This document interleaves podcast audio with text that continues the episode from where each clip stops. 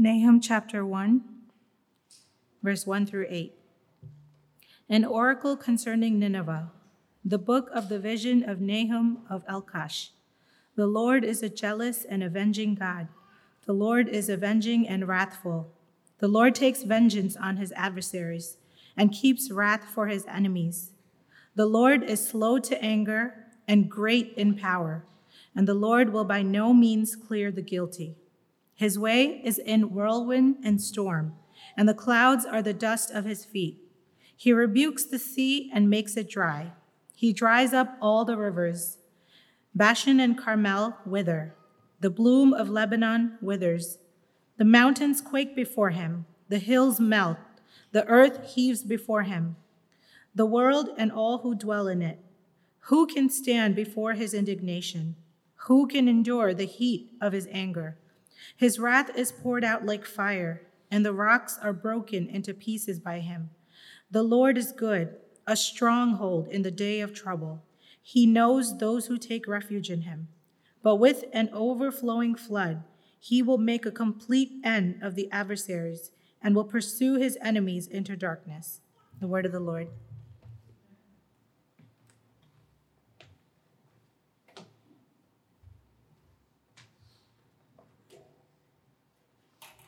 Morning. And thank you, Lisa. I hope Happy's here, her husband. There you go. That's a personal thing because whenever we preach, we, we tend to draw some energy from each other. And Happy, I'm going to need you today. So if you chose to move up a little closer, I'll be all right too. And in fact, if any of you chose to move up a little closer, I probably need you more today than any other time I've ever preached. And you probably need to hear the word of God today more than you've ever heard it before. Amen. Let's pray. Father God, we we we need you maybe more today than ever. Because our brokenness, our personal brokenness, the brokenness of the world we live in, the brokenness even in the church is evident and clear. God, we want to be able to leave here today singing the words of the song. I'm confident that as seasons change, your goodness will remain. We love you. We ask that you be with us in your Holy Spirit, in, in his presence and in his voice, that he declares the word today to everyone who will hear. We love you and pray in Jesus' name. Amen. So it would be easier to start a sermon off with uh, glad tidings, right? Like if this was a, Christmas sermon, I'm, i get distracted easily by people whom I haven't seen in such a long time. Can I blow you a kiss? You know exactly who I'm talking about. Um, it would be easier if this was a Christmas sermon because then, you know, you would be leaving here expecting, and I know you adults expect this too, the thing that you most hope for, right? Under the Christmas tree, as it were. But this is just not that. This is just not that time. I've spent the, the last month reflecting on, uh, on the cloud that I felt slowly descending upon me and maybe you for the last two years. You know which cloud I'm talking about? It's a multi layered cloud, isn't it? Right? Just about two years ago, George Floyd, his death was witnessed by, by most, if not all, people, and we had to reconcile ourselves to what are we really seeing here? And that dropped a cloud upon us, a cloud that, that made racism and the abuse of power probably more evident to us than, than ever before. And so we came together under that cloud black, white, brown, whatever have you, whatever ethnicity, whatever language, whatever tongue, whatever, whatever nation, and, and we acknowledged that that cloud was a dark cloud. And that would be a dark cloud that we couldn't stand under. And so we did the, our best to say that we agree that Black Lives Matter. And we didn't have to explain. Those of us who saw the cloud that saying Black Lives Matter is by no means saying that all other lives do not matter. We didn't have to explain that. But then the cloud descended even further as a million people in this country died of COVID. A disease that we can neither see or even know whether it is in us or not. So we don't even know if we're transmitting it. It's a scary thing, right? We don't know whether we would die from it or if we passed it on to somebody who might die from that disease. And so we've lived through a pandemic.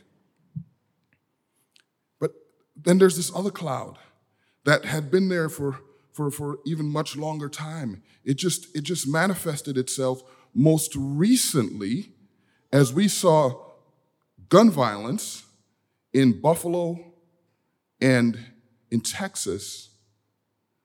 On one hand, we lost many elderly people and others. But in, in Texas, most of the people we lost were children. The people all societies acknowledge as the innocents among us. If we're honest with ourselves, we might say that in, in, within any adult, there is a memory of their own sin. Amen? But when we look at our innocence, that's not what we say.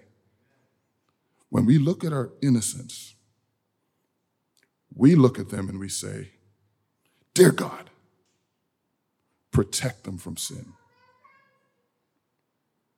And our protective instincts, those of us who are parents, you remember when you first saw your child being born? You remember that rush of, I tell my kids, that's when I became a lion. This is from the dad perspective now. All you dads, you know, you, you probably can relate to this. That's when I knew I was a lion. Because that's when I realized I had fangs. All along, I didn't know what my fangs were for. And then I saw my babies being born. And I knew what they were for. They were for protection. Watch out. I might smile, and you might see my teeth. But if you see my fangs,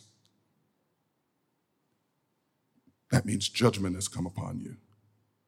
Dads, can you relate? You can say amen, it's okay. And I still have these fangs to this day. My daughters are 21, 22, and 23. I would say the fangs are even longer. it's not what I'm preaching about today. But what I am preaching about is judgment.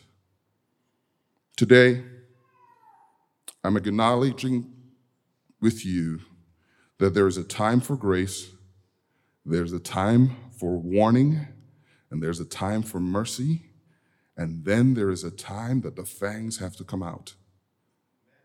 And when God shows his fangs, when the lion shows his teeth,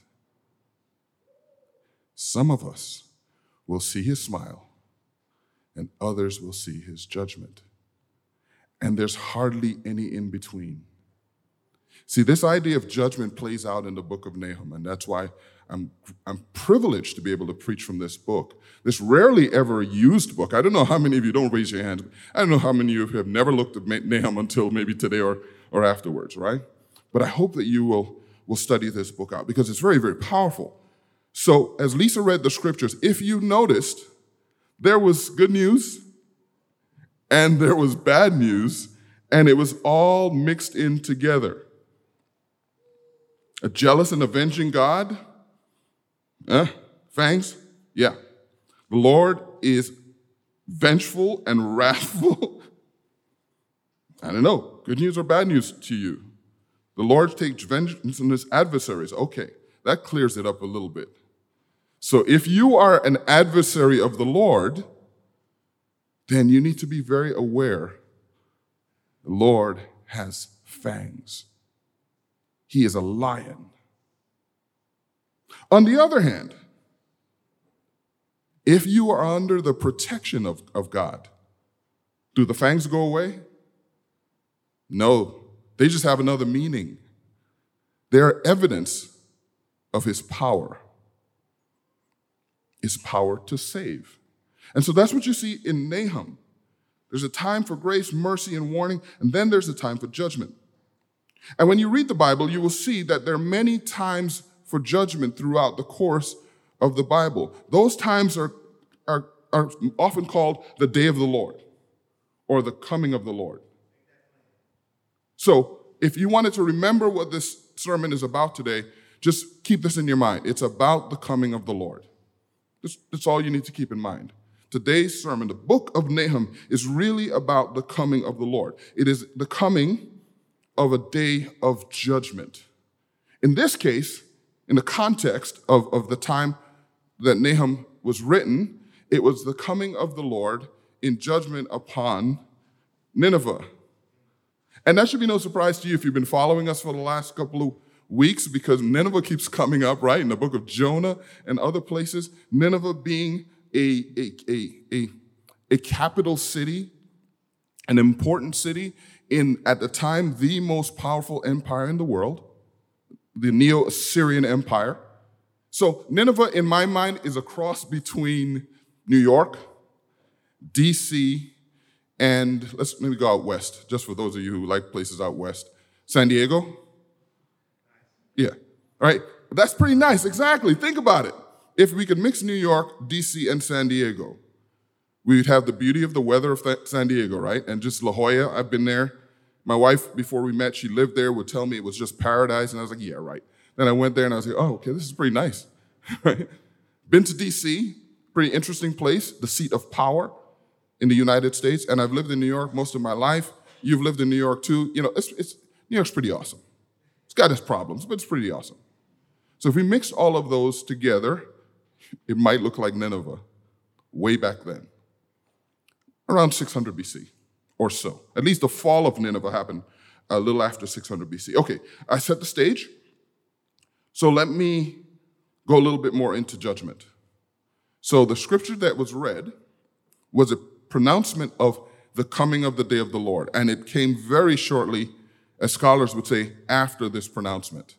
This was, this was kind of the last get on board the train or not, but this train is going to leave the station. In fact, the metaphor of the train leaving the station, I think, applies here to Nineveh because where the Assyrian Empire, well, let me choose other empires, where great empires had met judgment by God, right, and were wiped off the face of the earth, we still refer to, for, for example, Rome. There's still a place called Rome today. And then what other great empire? Greece. There's still a place called Greece today. Egypt. There's still Egypt today. But there's no place called Nineveh today. None. Nineveh, the ruins of Nineveh are outside of Mosul, Iraq today. But they're ruins and they're covered. That's judgment. Okay, so if you go to the book of Matthew, Jesus and his disciples together, imagine that. So we jump ahead in time. And this is a time where he calls them together and gives them authority. He gives them fangs. You get the metaphor, right? He gives them fangs. He gives them power and authority. And he says, and I'll read it from 10 to 11. I'm sorry, 10, 11 to 15. So this is Matthew 10, 11 to 15. So he says, and wherever, whatever city or village you enter, inquire who is worthy in it, and stay in his house until you leave the city. As you enter the house, give it your greeting. In the house, if the house is worthy, see that your blessing of peace comes upon it. But if it is not worthy, take back your blessing of peace. And whatever does not, whoever does not receive you nor listen to your words, as you leave that house or city, shake the dust off your feet. Truly I say to you, it will be more tolerable for the land of Sodom and Gomorrah or on the day of judgment than that city. Nineveh, we can't find it. It's destroyed. Sodom and Gomorrah. We know that story, right? Judgment came upon them, totally destroyed. Now, wait a minute, Jesus. You are saying that if I, as your apostle, your disciple, take this authority upon me and go where you've sent me, if I'm greeted and taken care of, I have the power to proclaim peace on that household? These guys had it. But if they were not well received, they had the power to proclaim a very powerful judgment. And in fact, he said it'll be worse for that household than Sodom and Gomorrah. Do you want that power? Should you be entrusted with that kind of power? Okay, let me break the news to you. Remember, I said there's good news and bad news? If you are a believer filled with the Holy Spirit, you have that power.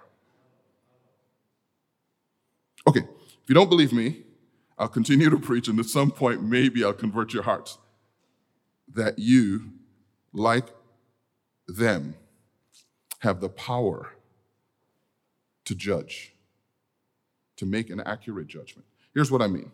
So we look at Assyria and look at what happened in Assyria. Assyria was very, very powerful. They made allies with a lot of different nations, and they had enemies as well. And they created these coalitions that advanced their own power. And in doing that, they took captive people of God. So Judea now was in captivity by, by this powerful nation that overran them. So here's the situation where the people of God felt powerless. Power and authority was taken away from them. So the book of Nahum actually, the book, the book of Nahum, his name actually means comforter. So it was written probably in Jerusalem, where they believe he was from, at the time of the fall of Nineveh. So here is the prophet within the environment where Assyria was taking over the world. Pretty scary place to do to be. Nineveh itself had these walls that were like surrounding it, like Jerusalem did. And most major cities at the time, you knew it was a city state because it had these very big protective walls. So when you were inside of the walls, you felt relatively safe, right? Okay. So the people, the adversaries of God, were bigger than the friends of God at this time. And they were waiting for God to redeem them because God had made a promise to them, a promise that they lived by all through the years. And God comes along in this book, and finally we hear the final proclamation against Nineveh. But it, in this case, it is good news and bad news, and it's all mixed in together. So, what happens now is Nineveh falls. Nineveh is overcome, and Assyria was later on, by its adversaries. And now we're left, now we're left with Nineveh destroyed, Assyria soon to be destroyed, and God is left with what remains. Well, let's talk a little bit about what remains. I have two points today. Let's talk a little bit about what remains after judgment. Because whenever there's judgment, there's usually two things that come along with it. And here's where I want you to take a note. Just a mental note, maybe take a mental note. Whenever there's judgment in the Bible, there's two, two things that comes along with it. Either hope or condemnation. Hope or condemnation. Okay, what does that look like? Condemnation for the enemies of God, right? Nineveh is destroyed. This pronouncement is, you have set yourself up as my enemy and I am now coming against you after much warning and much grace. Final. But for the other side of it, right, the people who God comes to save, where the message of judgment is a message of salvation, God says, See, I follow through on my promise. I have the power to save. So it's condemnation on one hand, right? and the message of hope on the other side. So, the big idea today is that when you hear the message of the coming of the Lord, it's either going to be good news or bad news. And what I'm going to ask you today is when you hear this message, does it feel like good news or does it feel like bad news? It divides the room every time. Every time we speak of the coming of the Lord, it divides the room. So I am I'm learning that there's a redefinition of the term I'm coming for you. So uh, this was about two, three years ago. I'm in the kitchen with my daughters. And so we, if you ever hang out with us, like if you're ever a fly on the wall when we all are together, it may feel like chaos because the laughter is pretty uproarious. In fact, more often than not, I'm usually the one saying, girls, keep it down. Because they will go at each other. And, and when they go at each other, it is it's the most beautiful thing because they will pick at each other in a playful way and nobody gets off. And then you see that they have these great senses of humor. And as a parent, I'm like, okay, they'll be okay, you know? But I said something similar to what they would say to each other as they made fun of each other. And my daughter says to me, Dad, why are you coming for me? This is an intergenerational church. I'm dividing the room. So y'all, some of y'all don't know what that means, and some of y'all do. Dad, why are you coming for me? Like, and at first, what are you talking about? And then she explained it means that it means that dad, it's kind of like what we might say, well, why are you picking on me? Why are you making a joke at my expense? So I'm coming for you can mean, you know, you're making a joke at, at a person's uh, expense. But I understand I'm coming for you in a different way, a little generational thing and something from my own background too. So when I was about six years old, and I think this is common to, to many immigrant parents from, from around that time. I was about six years old. My mother, I'm, i was from another country, I was born in Guyana. Um, and my mother, like many women in the household, she was able to get a visa to come to the United States. Now, she came to the United States to be a caregiver for somebody else's child, right? So that was a, a visa program that many women took advantage of. Now, they took advantage of this so that eventually they could bring their own families. Anybody have that experience in, in, their, in their childhood or know somebody like that? Very common in the Caribbean. In fact, my, my wife and I had the very same experience. Our parent, our mother, in her case, her mother and her father, migrated to the United States with the hope of bringing her and her siblings, me and my siblings, along.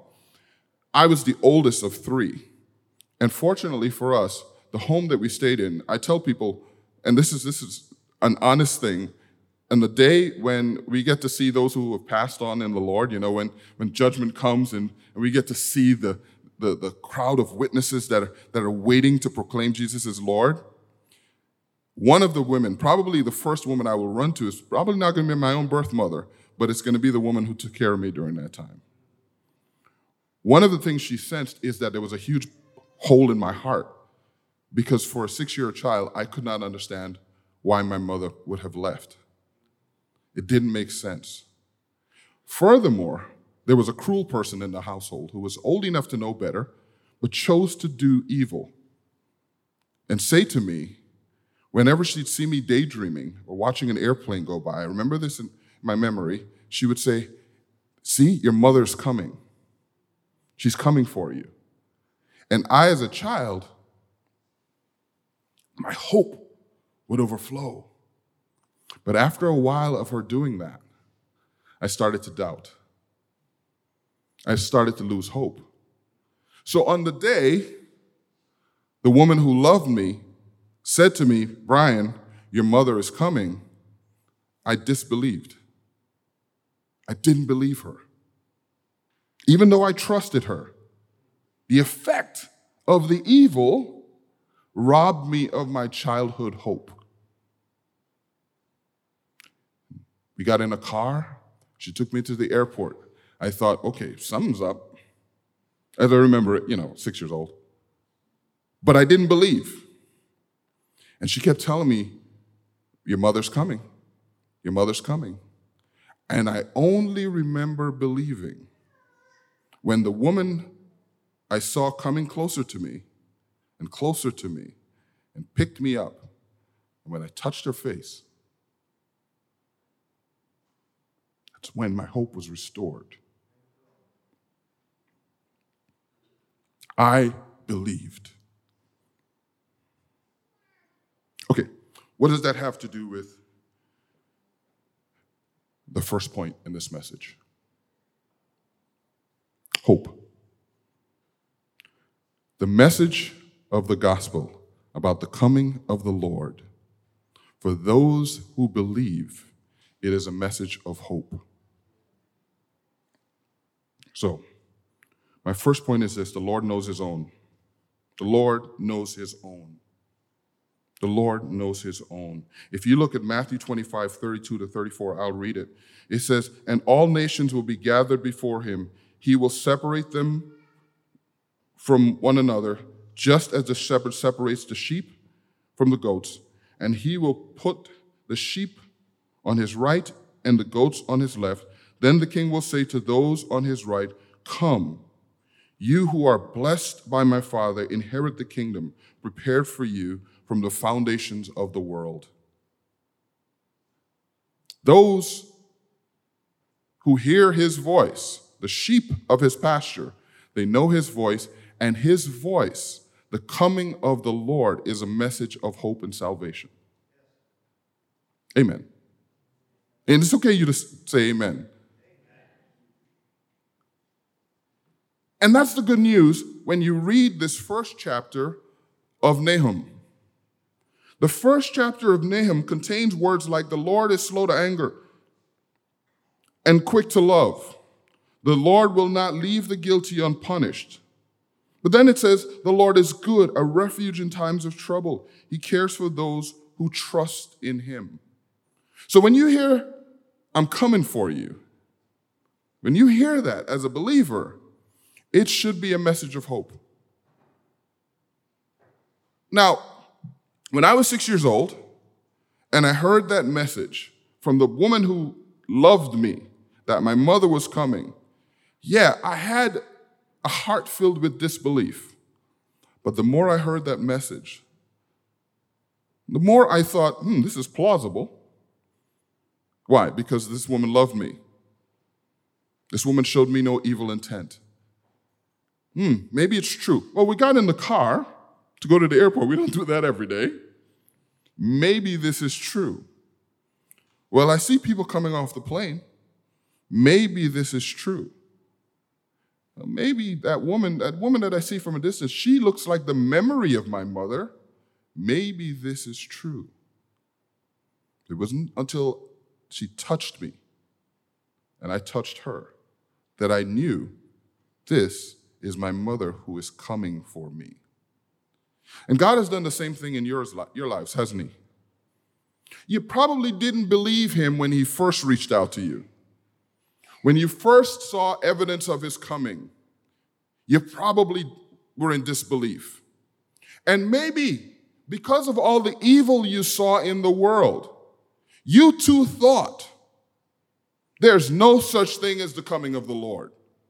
I don't know about you and where you come from today, but uh, knowing this world, you probably are looking at evil and wondering, where is God?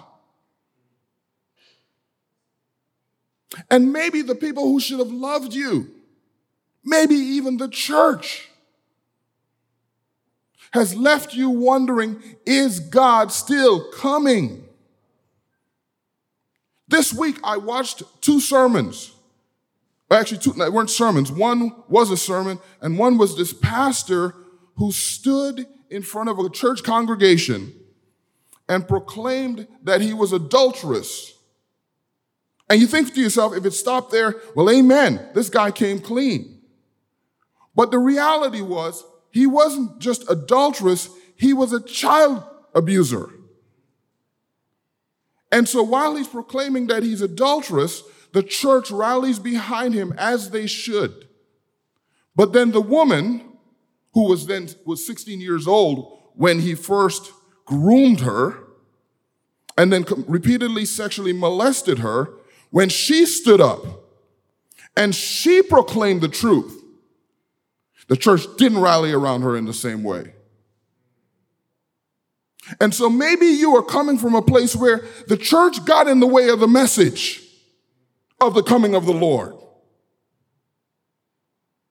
And maybe I'm preaching to you today. You probably won't hear anything else, but hear this. He's coming for you. Because even the church, even the church cannot stand in his way. So every knee will bow and every tongue confess. You finish the sentence Jesus Christ is even the church. But the church is intended to be his emissaries.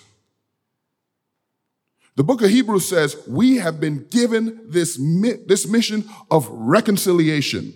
We as believers are given a mission to reconcile the world to God. So the message might be for you today because you're looking at evil and you are wondering, is the Lord coming? When is the Lord coming? That part of the message was the hardest part for me to write. Because can I tell you? I was feeling like that six year old boy. When I was thinking the baby's getting shot, I darn near lost my faith. I darn near lost my religion. I got fangs. And I'm helpless. Can't keep them in my mouth. Where's God?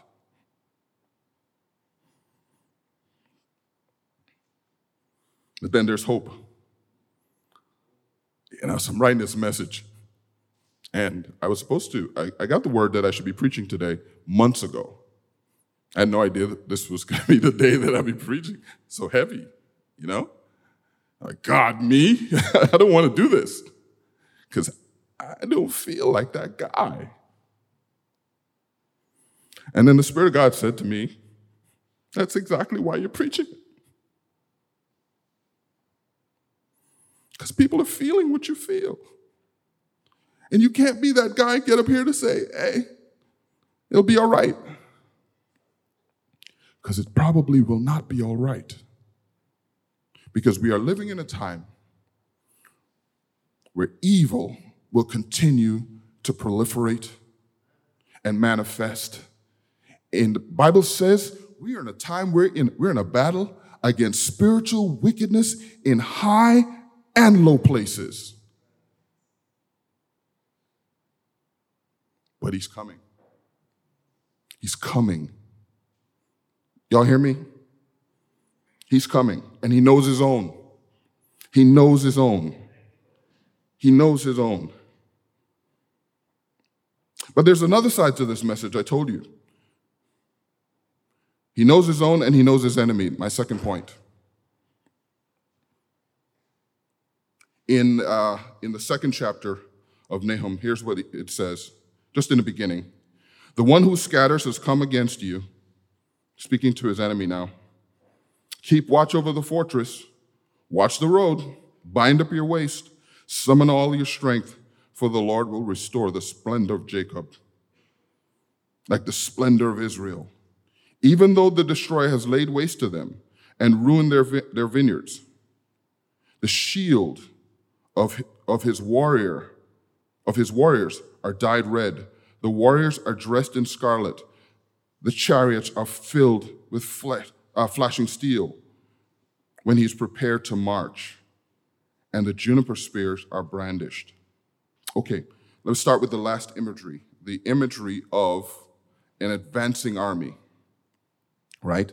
That God sees this, this advancing army, he sees their shields, he sees, sees their weapons, he sees what we see, the advancing of evil. But then jump to the beginning of it. God says, I am coming against you. Now we know the result that neither their swords nor their shields were able to save them from the coming of the Lord. Because the Lord knows his enemy. Now, does, what does that mean to you today? It means this the Lord knows you, and He knows your enemy as well. And your enemy may not look like an army advancing upon you, but if you were living in Ukraine, maybe that's the enemy that you're seeing out your window. Or maybe you don't have a window anymore, or maybe you don't have a home. Maybe you're viewing your, your, your former home from a whole other nation. You've been displaced. I ask you to put yourself in the place of the broken so that when the Lord comes against the enemy, you know that it is the Lord that's coming against the enemy. It's a good news, bad news message. And if you're not the enemy of God, you have nothing to fear. No, hear me again. If you are not the enemy of God, you have nothing to fear. And the reason I said that twice is because Satan has probably been telling you that you have something to fear much more than twice. You got to go back to the examples right here in Nahum that God in this battle can actually tell the difference between a sheep and a goat. He can tell the difference between you and your enemy. And in his judgment, hallelujah, it's his judgment and not ours. How many times have you not been able to tell an enemy or a friend? Amen to that. I'll tell you, there have been plenty of times. But God can actually tell the difference. God knows what's coming against you.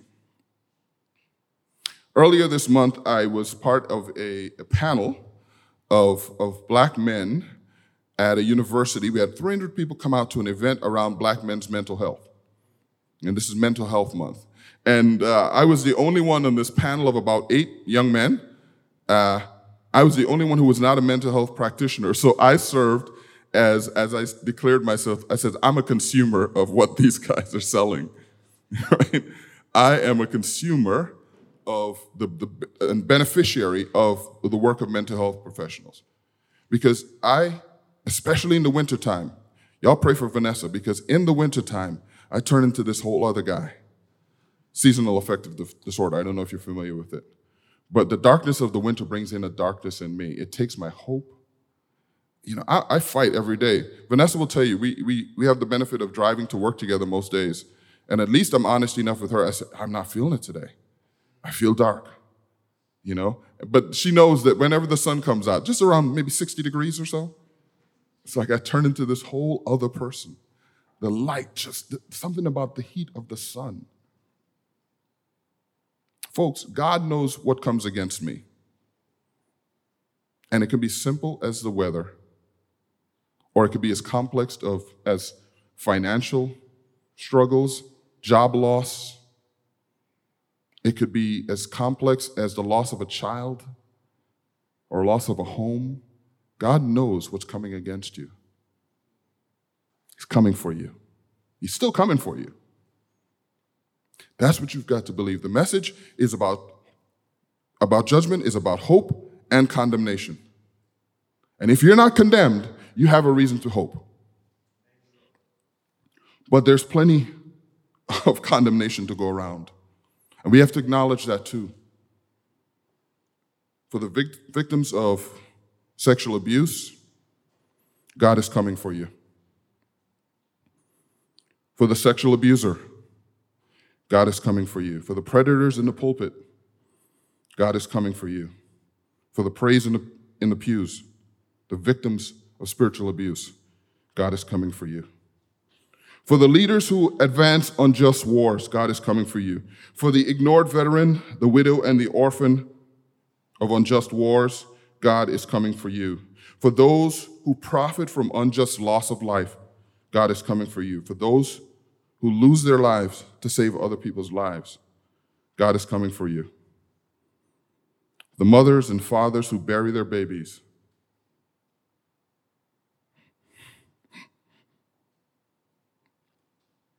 God is coming for you.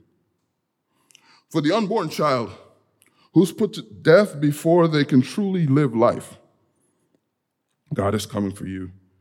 For the mother who has to make the terrible choice to abort her child. God is coming for you. For the traffickers, the pimps, the dealers of immoral pharmaceuticals, God is coming for you. For the unfaithful, for the ungodly, and for the unrighteous, God is coming for you. For the proud, for the pompous, and the irreverent, God is coming for you. And for the humble, and the homeless, and the hungry, God is coming for you. For the Democrat, the Republican, the independent, your political affiliation does not guarantee you a place in heaven or in hell, despite what your pastor says. God is coming for you. What about you? As I call the worship team up. What about you today? Did I miss anything? Did I miss you? Did you fall in between? Maybe you did. And that's the person I'm most concerned with. Not the person who knows that they've, they've condemned and they choose evil. I'm not concerned for that person. And I'm not concerned for the believer who is just fighting for their faith and their hope. Not concerned. I'm most concerned for the person who thinks God is not coming.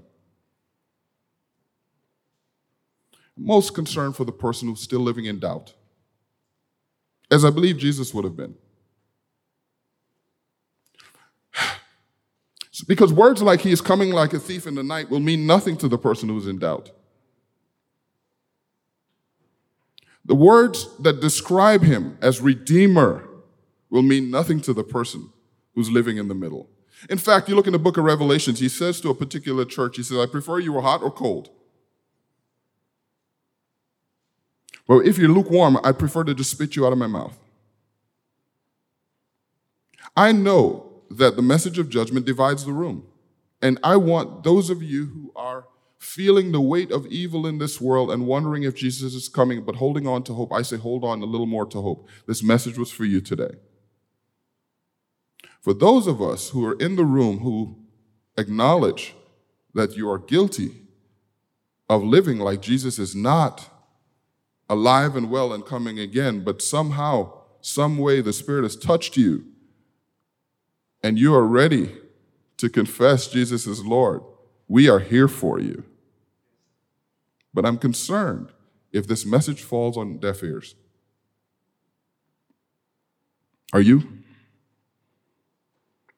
My friend Israel Rodriguez, my partner in the gospel, I shared this message and the weight of it with him and with Stephen Na. And Israel says this In the light of this current climate and the struggle we are all facing globally, whether it be by war overseas or unjust policies or laws now in place, the mass shooting within two, two mass shootings within two weeks of each other, which leaves us feeling hopeless and helpless. The gospel is seen in this as a promise that God sees it all and is coming, and that He is faithful, that He's going to come to His people and deliver us from a world where the presence of sin seems as if it is growing and it will never, ever be stopped. But God is going to come to judge the practices of the wicked, the wicked and those who reject the Savior. So, in hearing that the Lord is coming, we should be hopeful in our faith in Him. Meanwhile, know that Satan, knowing that his days are numbered, is willing to make a trade with us. He's willing to make a trade with us. He will trade your hope. If you give him your hope, he will give you anxiety. So if you give, I, I don't want to hold on to this hope. I guarantee you, He'll give you something back. So if you give away your hope, you might get anxiety. Give him your hope, he might replace it with depression. If you give him your hope, he will replace it with doubt. If you give him your hope, he will replace it with denial. If you give him your hope, he will replace it with depravity. If you give him your hope, he will replace it with disobedience and you continue to give him your hope, he will replace it with ungodliness and godliness. and you will find yourself an enemy of God, where the coming of the Lord becomes judgment upon you and condemnation. But today I want to leave you with this, church. Evil cannot overcome God. It never has. Don't be afraid of reading the minor prophets like Nahum and, and these books that are, seem difficult to read. Understand the context. They're actually books of good news. Because wherever you see God is a vengeful God, yeah, you see the fangs, but it's kind of like having a lion in your house that loves you and cares for you and is willing to fight your battles for you. And that's what I want to leave you with, believers. No denial. We are living in difficult times. But it's times like this that make us hopeful that Jesus is coming. Only Jesus can change this. Only Jesus can eradicate evil. And I want to leave you with a final thought. This time when he comes, we won't be reading a book about it. There will be no books about it. This time he comes, it's a final judgment. Y'all understood what I'm saying? There's no future for this world when he comes. In fact, he says he's going to destroy heaven and destroy the earth, and there will be a new heaven and a new earth. That's where our hope comes from.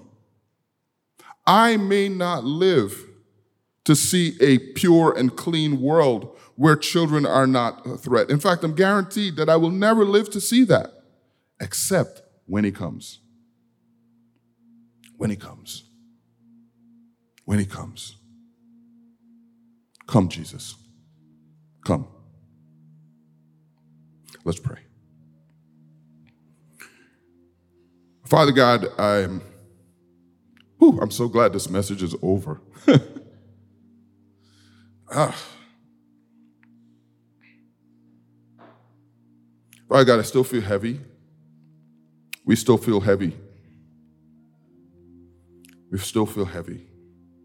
I pray that our heaviness, however, has been transformed. Because as we feel the weight of this world,